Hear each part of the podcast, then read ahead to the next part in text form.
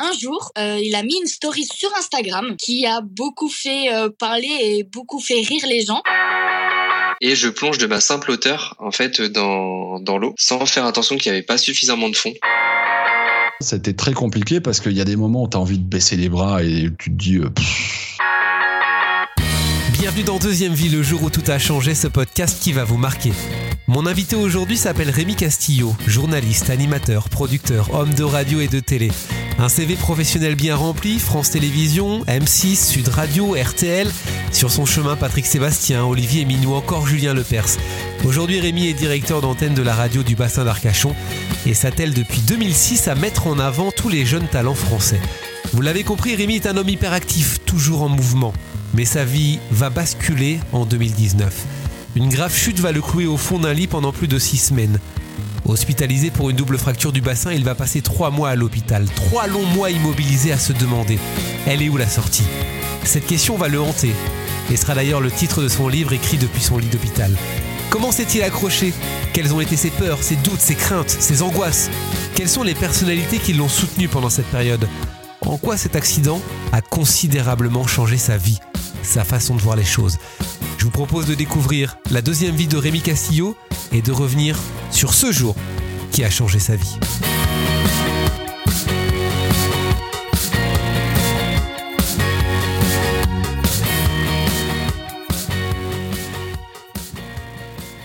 Salut Rémi Bonjour Charlie. Je suis ravi de t'accueillir, je suis ravi que tu puisses m'accorder euh, quelques minutes pour revenir sur un, un moment qui a été euh, très particulier dans ta vie, un moment qui a été un coup d'arrêt, hein, on va pas se mentir euh, pour toi. Toi qui es, on va le dire, hyperactif, hein, tu, fais, tu fais beaucoup de choses, tu le décris d'ailleurs dans, dans ton livre euh, Elle est où la sortie, tu, tu te considères comme un impatient, et là tu as dû apprendre à être patient. Qu'est-ce qui s'est passé ce fameux jour en 2019 Rémi? Alors euh, effectivement, pour resituer euh, l'histoire, on est euh, au début des vacances de la Toussaint, pour être tout à fait précis. Euh, on descend euh, sur le bassin d'Arcachon, euh, où je dirige, comme tu le sais, la radio du bassin. Et on est au Sable d'Olonne. Et on avait loué une sorte de Airbnb, et puis il y avait eu des problèmes. Comme quoi, il n'y a pas de hasard. hein. Hasard ou destin, c'était le titre de mon bouquin sur les poupées des jeunes talents. Je crois qu'il n'y a pas de hasard. Le mec s'était euh, trompé dans les réservations. On se retrouve dans un endroit où il y a une mezzanine, euh, avec un escalier qui n'était pas forcément sécurisé. J'avais des chaussures neuves. Il n'y avait pas de rambarde. Je glisse avec mes chaussures. J'ai le portable dans la main droite. Je ne peux pas me raccrocher et je tombe euh, bah, de tout mon pied de 3 mètres de haut. Et derrière tout ça, bah, c'est le drame, c'est-à-dire euh, ma compagne me retrouve avec une flaque de sang autour de la tête, euh, inanimée, et euh, s'ensuit une descente aux enfers, euh, avec bah, forcément les urgences, forcément la souffrance, forcément la solitude, la dépendance, trois mois d'hospitalisation. Ouais, on va revenir sur, sur ces, trois mois d'hospitalisation parce que t'as as dû voilà, t'as dû être alité. On, va on va revenir sur tout ça. Qu'est-ce qu'on t'annonce à l'hôpital au tout départ? Est-ce qu'on te dit ce que tu as précisément? Au tout départ, alors lorsque je débarque aux urgences, donc on est un samedi soir, si mes souvenirs sont bons, donc évidemment je n'étais pas prioritaire, donc après euh, trois ou quatre heures d'attente, euh, quelqu'un vient me voir vers deux heures du matin euh, en me disant bon bah on va vous faire un une sorte de radio, et là je je souffre le martyr pour bouger parce qu'effectivement j'avais une double fracture du bassin. Et euh, derrière ça, le lendemain matin, euh, personne me dit bah, écoutez, monsieur, euh, soit on vous rapatrie à Paris pour vous faire opérer, soit vous restez un peu avec nous. Et, euh, et là, l'attente, euh, et visiblement, je l'ai su bien après, il n'y avait pas d'ambulance de disponible, donc il me garde au Sable d'Olonne pendant une semaine. Et euh, derrière ça, eh ben, c'est l'attente, c'est qu'est-ce qui se passe, qu'est-ce que j'ai, est-ce que je dois me faire opérer, pas opérer euh, Ça a été des moments euh, très euh, compliqués parce que je savais pas du tout ce qui m'arrivait et comment je sortirais tout ça. D'où le livre parce que, comme tu le sais, j'ai écrit un bouquin qui s'appelle Elle où la sortie et ça a été une obsession pendant pendant des, des jours, des semaines, des mois, à savoir si un jour je me retrouverais debout. Et tu parles d'opération, c'est un peu, euh, j'ai envie de dire, la ligne éditrice du, du livre. Euh, ça revient très souvent. Est-ce que je vais me faire opérer? Est-ce que je vais pas me faire opérer? Il faut passer une radio. Il faut, il... voilà, il y avait toujours cette étape de l'opération qui t'a, qui t'a stressé, toi. Oui, parce que c'était l'épée de Damoclès. C'est-à-dire que, euh, pour te la faire courte, au bout d'une semaine, dix jours, je me suis rendu compte que au Sable d'Olonne, bah, finalement, j'étais plus dans une clinique que dans un endroit euh, où on allait vraiment prendre de vraies décisions avec euh, chirurgien ou autre, d'autant que le, le patron de la clinique était parti en vacances. Donc à un moment donné, il m'avait surélevé la jambe et j'avais des crampes et c'était insupportable. Donc euh, j'ai pris les devants, j'ai essayé de trouver un hôpital en région parisienne euh, qui soit adapté à ce que j'avais. Heureusement, j'avais des amis euh, qui m'ont euh, permis d'avoir une place dans un hôpital parce qu'il faut savoir que si tu ne te fais pas opérer, bah t'as pas de place dans un hôpital. Ça, ça fait partie du côté ubuesque du schéma euh, ici hospitalier en France. Parce qu'évidemment, si tu te fais pas opérer, bah, ça rapporte pas de l'argent à l'hôpital. Donc, il n'y a pas de place. Bon, bref, j'arrive finalement à trouver une place dans un hôpital en région parisienne. Je me fais rapatrier. J'arrive à trouver une ambulance qui a pas été une chose simple. Si tu as lu le livre, tu as vu les différentes étapes par lesquelles ça s'est passé. Et, euh, et derrière ça, tu arrives et effectivement, pendant plusieurs semaines, tu ne sais pas si tu vas te faire opérer ou pas.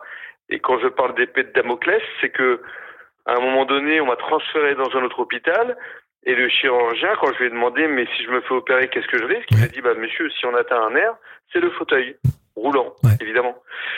Et donc là, tu te dis, bah oui, mais si je ne me fais pas opérer, que se passe-t-il? Bah euh, peut-être de l'arthrose ou euh, voilà, mais il faut bien que l'os soit calcifié. Enfin bref.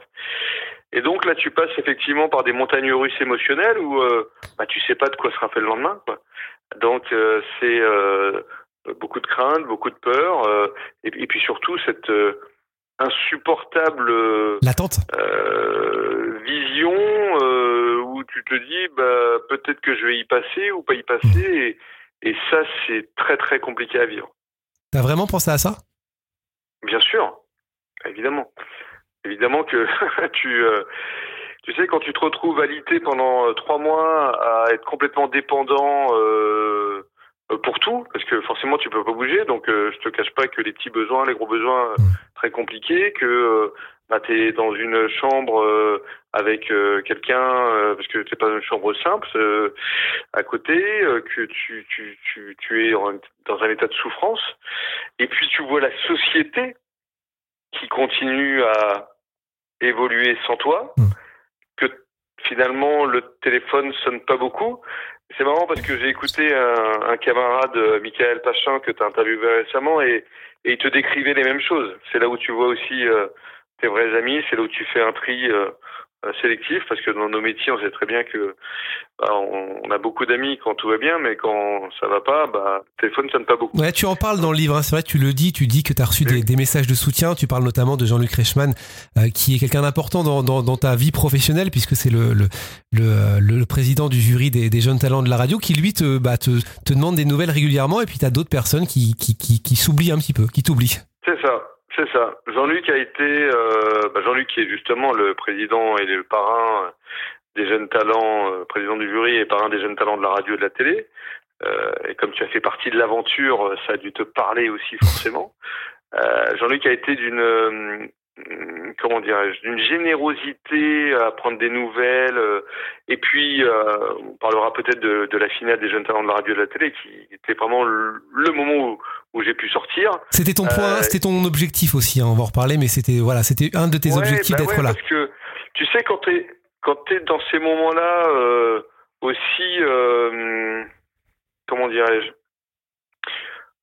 aussi mis de côté parce que forcément bah tu peux pas bouger forcément encore une fois tu vois que la société continue à vivre sans toi que tu dois être plutôt euh, quelqu'un qui regarde plutôt que quelqu'un qui est acteur eh ben c'est très très compliqué à, à gérer. C'est pour ça que moi je continuais. C'est pour ça que j'ai rien dit sur les réseaux sociaux.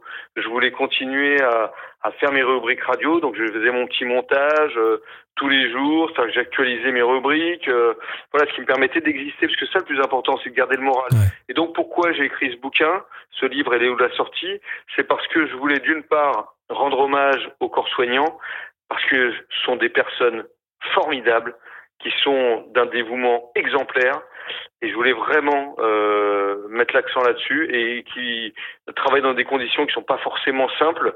Euh, voilà, à travers tout ce qu'on, à travers la crise sanitaire qu'on qu'on vit aujourd'hui, on s'en rend évidemment compte, mais je peux te garantir que moi j'ai été hospitalisé avant tout ça Mhm. et la chef de service me disait mais Rémi, euh, si vous saviez, on n'a pas de lit, on, on, on manque de moyens, enfin voilà. Donc euh, la première raison pour laquelle j'ai écrit le bouquin, c'était pour ça, et la deuxième, c'était aussi pour euh, donner quelques clés justement aux, aux personnes euh, qui apprennent à devenir patients comme moi, comme tu disais, qui était un, un éternel impatient, bah, apprendre à être patient et puis surtout à leur donner quelques clés pour essayer de positiver malgré tout dans ces moments-là, essayer de trouver des, des moments où effectivement on peut voir euh, la vie euh, euh, un peu différemment. Et, et c'est ce que cette épreuve m'a appris, c'est que finalement, euh, euh, des fois on s'emporte pour des choses qui n'en valent pas la peine et qu'aujourd'hui, euh, comme je mesure un peu mieux la fragilité de la vie, euh, c'est pour ça que souvent je cite là, à travers toutes les interviews que je donne Confucius qui dit bah Mhm. ta deuxième vie démarre le jour où tu prends conscience que t'en as qu'une. Mhm. Et c'est exactement ça, c'est-à-dire qu'aujourd'hui, euh, je, je, je, je, vois vraiment les choses différemment et je et au contraire, je, alors je veux pas dire que j'idéalise, mais je, toutes les petites, euh, tous les petits bonheurs quotidiens auxquels on fait pas forcément attention, bah aujourd'hui il faut les sublimer. Et, et encore une fois, à travers euh, euh, tout ce qu'on traverse actuellement, la crise sanitaire, euh, le couvre-feu, euh, les confinements ou autres, bah justement on se rend compte que bah juste boire un verre dans une terrasse euh, de café, c'était quelque chose euh, de mm, super agréable. Et voilà, c'est pour ça que je, ce livre, finalement, il est complètement dans l'air du temps aujourd'hui. C'est-à-dire qu'à travers ma petite expérience, bah, l'idée, c'est de dire euh, euh, aux personnes, bah, prenez conscience quand même que la vie est belle, qu'elle est fragile, mais qu'elle est quand même super belle. Est-ce que tu as appris à être patient aujourd'hui? Est-ce que tu l'es plus? Ah, grave, grave. aujourd'hui, mais je suis, je peux pas dire que je suis un modèle de patience parce que je, je reste quand même super actif, mais euh, mais, mais j'apprends à, à profiter de la vie. Voilà, c'est surtout ça. J'apprends à, enfin, j'ai appris même à euh, à faire attention d'une part au, au petit bonheur. Euh, c'est ce que le bouquin, je le conclus comme ça. Boire un jus d'orange euh, hum, le matin avec euh, le, le croissant, Ouais. le soleil, les, les oiseaux, euh, être plus regardant sur ce qui t'environne, sur euh, bon comme tu sais, je mets en valeur beaucoup de jeunes talents, donc aller au devant des autres, apporter du plaisir, des échanges, du partage. Mais c'est c'est aujourd'hui évidemment euh, pour moi. alors ça l'était déjà un peu avant, mais là ça l'est d'autant plus. hein. C'est plus qu'un sacerdoce. Aujourd'hui c'est une raison d'être et et je suis euh, euh, 10 milliards de fois plus enclin à, travailler, même si c'est pas du travail, parce que ça reste une passion, mais à, favoriser justement euh, cette nouvelle vie. C'est vrai qu'à travers ton livre, euh, on, vit euh, les, événements avec toi et puis euh, tu parlais du travail, mais j'ai l'impression que c'était toujours un moteur aussi dans, ta tête de, continuer à faire des interviews, tes, tes chroniques hein, pour, euh, la radio notamment, que tu faisais directement de l'hôpital. Ça, c'était assez original d'ailleurs à décrire dans, dans le livre. T'es passé par des montagnes russes aussi sur le plan euh, émotionnel. Euh, c'est très bien raconté dans ton livre. Euh, on parle de tes proches notamment. Il y a ce moment, alors je veux pas tout dévoiler, mais ce moment où tu peux rentrer pour euh, Noël. Ça, c'était important pour toi, mais ça se passe pas vraiment comme comme tu le voulais sur le plan moral, sur le plan psychologique. Ouais, c'est certainement le moment le plus douloureux pour moi. Tu mets le doigt sur effectivement cet instant de ma vie où je me faisais une joie en fait de, rentrer parce que j'avais réussi à avoir une autorisation de sortie euh, pour fêter Noël euh, auprès de mes enfants et de ma compagne. Et puis, euh, alors que bah, le réveillon s'était bien passé, le lendemain, je me suis bien rendu compte que j'étais un fardeau pour eux parce que je pouvais pas bouger, parce que je me sentais inutile, pour employer un terme vraiment important. Et ça, c'est très, très, très difficile à vivre. Parce que bah, on sent que les enfants ont envie d'aller se balader ou d'aller faire euh, euh, voilà, un bowling ou n'importe quoi, enfin une activité telle qu'elle soit. Et ils le font pas parce que je suis là. Et, là, effectivement, j'ai- eu des, des, des moments où euh, j'avais envie de, peut-être pas de disparaître complètement, mais en tout cas de repartir à l'hôpital pour pas les empêcher de vivre euh, euh, normalement. Et, Et c'est vrai que c'est le moment le, le plus compliqué que j'ai eu à vivre de toute ma vie. Ça, j'avoue que ça a été, euh, je, j'en dormais pas, je, je, je Mhm. j'étais, euh, j'étais vraiment, vraiment pas bien. Et pourtant, c'était. je quelqu'un quand même d'assez combatif, Ouais. mais là pour le coup, j'étais euh, en dessous de tout, quoi. Bah, c'est ce que j'allais dire. Voilà, pourtant, t'es es quelqu'un de, de, de combatif et, Ouais. et ce moment-là, en plus, tu l'attendais avec impatience. C'est ça. C'est, tu vois, tu te préparais à un moment festif, limite euphorique, où tu retrouvais euh, voilà tes enfants, euh, ta compagne et et t'avais envie de passer du bon temps. Et puis in fine, bah tu te rends compte que alors le réveillon en lui-même, le 24 s'est bien passé, mais le 25, encore une fois, euh, voilà, au moment où euh, on aurait pu aller se balader, on aurait pu faire plein de choses, et que bah malheureusement j'étais toujours allongé, je pouvais pas bouger. euh, Là, je me suis senti hum, de trop. Et, et ça, c'est quelque chose que euh, j'ai vraiment mesuré et j'ai pensé à toutes les personnes qui sont en situation de handicap. Mhm. Et je me suis dit, mais comment font-elles euh, pour euh, passer au-dessus de ça? C'est Il faut une, une force énorme quand même. Et surtout quand t'es pas préparé psychologiquement. Et, euh, et j'avoue que ça a été le moment, voilà, encore une fois, le plus, euh, le, le plus terrible que j'ai eu à vivre, vraiment. Tu parlais de ta, ta compagne, euh, tu la cites très souvent dans, dans ton livre, elle a été très importante pour toi. Ah bah ma compagne elle a été essentielle. Je pense que si elle n'avait pas été là au quotidien, euh, j'aurais peut-être pas eu la force de me battre comme je me suis battu. Parce que effectivement euh, dans ces moments-là, euh, euh, l'entourage est prépondérant, primordial, indispensable. Le fait de se sentir entouré, d'avoir euh, quelqu'un à qui te confier, euh, encore une fois sur tes craintes, tes doutes, tes peurs, euh, sur ces fameuses montagnes russes émotionnelles, mais c'est juste essentiel parce que le personnel soignant à qui je rends hommage, il est là, il est bienveillant, il est euh, présent, mais euh, voilà, la, la personne euh, euh, de cœur. euh, euh, et, et c'est pour ça que si tu as lu le bouquin jusqu'à la fin, tu, tu as vu que bon, à la fin il se passe des choses parce que j'ai pris conscience à ce moment-là que c'était elle. Parce que voilà, on était ensemble depuis quelques mois, mais euh, elle aurait très bien pu dire bon bah écoute, euh, je viens quand je Mm.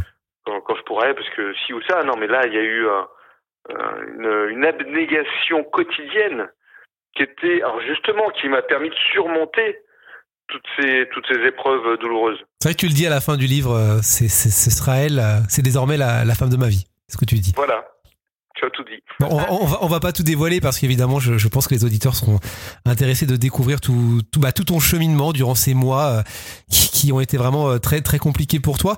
Euh, est-ce que ce livre a été une thérapie, tu penses? Bah écoute, le, le jour où je me suis dit euh, il faut que j'écrive, d'ailleurs je démarre le bouquin avec ça, c'était au bout de six semaines. C'est-à-dire que l'accident est arrivé au début des vacances de la Toussaint et euh, je pense que c'est arrivé euh, peut-être début décembre. Euh, je sais pas pourquoi. Au bout de six semaines, pendant la nuit, à un moment donné, je me suis dit il faut que j'écrive. Il faut que j'écrive ce que je vis, ce que je ressens. euh, euh, parce que ça va peut-être m'aider à traverser cette épreuve compliquée. Alors que, effectivement, j'avais déjà euh, écrit quelques bouquins, bon, sur l'épopée des jeunes talents, mais c'était avec un autre auteur. J'avais fait des interviews avec les comédiens de Plus belle la vie. J'avais, voilà, j'avais fait euh, des clics de stars aussi, mais pareil, c'était des interviews. Donc en fait, je retranscrivais des interviews audio. Là, il s'agissait juste d'écrire, de retraduire un ressenti. Est-ce que j'ai été doué pour le faire ou pas? J'ai au départ écrit pour effectivement euh, me soulager, parce que j'avais besoin de, de, de coucher sur papier toutes mes émotions. Donc effectivement, c'était une forme de thérapie, je pense, au départ de l'action. Et puis par la suite, bah, je me suis pris au jeu parce que je faisais lire petit à petit euh, les pages et, euh, et, tout le monde me disait mais Rémi, c'est- c'est génial, continue, surtout t'arrêtes pas, on veut savoir.